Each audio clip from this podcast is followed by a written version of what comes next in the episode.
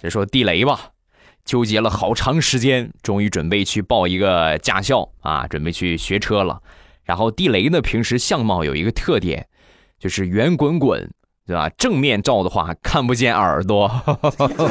正好他那天去报名啊，就是负责招生的那个没在啊，他这个家属在啊，他媳妇儿在，他媳妇儿呢又不大会操作这个机器，照了好几张之后呢，没有一张是能看见耳朵的，那耳朵在后边藏着能看得见吗？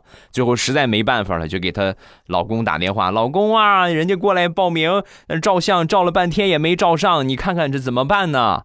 怎么会照不上呢？怎么回事啊？